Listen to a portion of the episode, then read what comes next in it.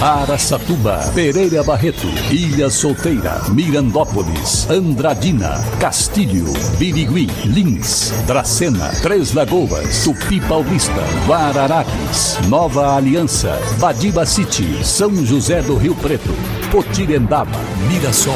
Azevedo Auditoria Soluções Empresariais apresenta SRC Notícia.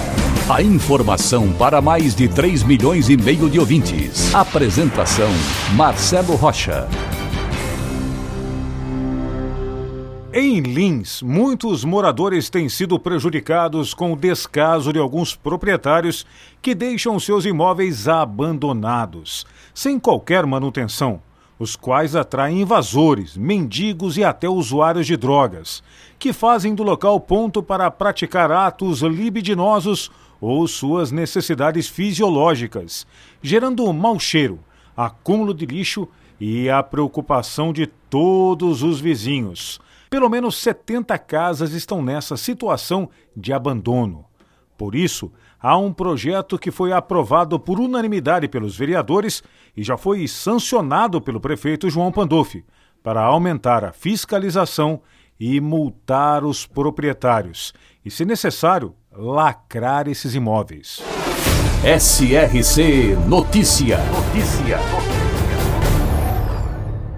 Um evento com mais de 30 prefeitos, ocorrido em Penápolis, aumentou a base de apoio do candidato do Republicanos ao governo de São Paulo, Tarcísio de Freitas, e também a reeleição do presidente Jair Bolsonaro.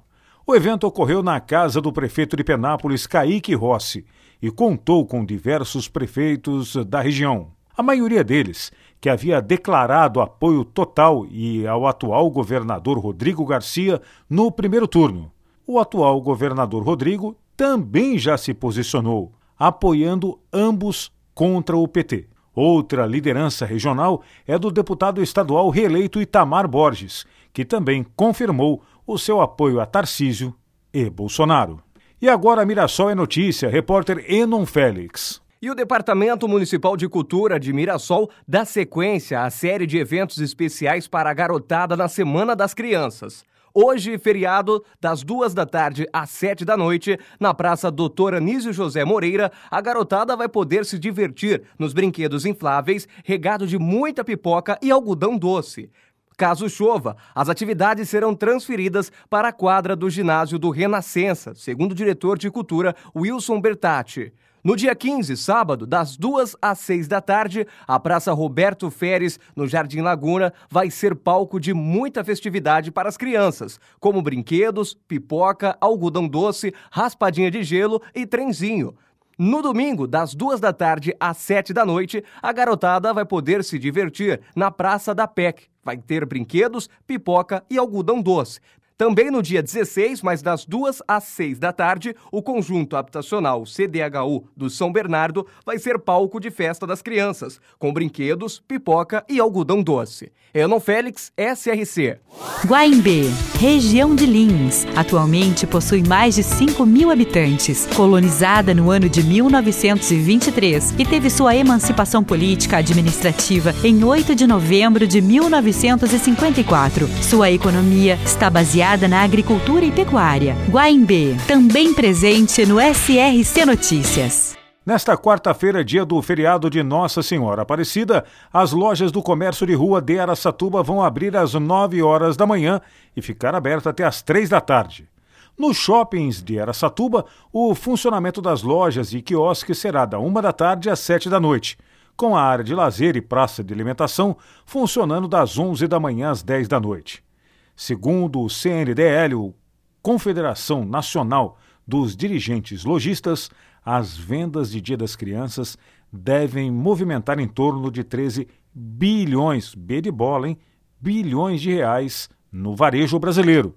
Segundo o levantamento, 73% dos brasileiros devem ir às compras por causa da data.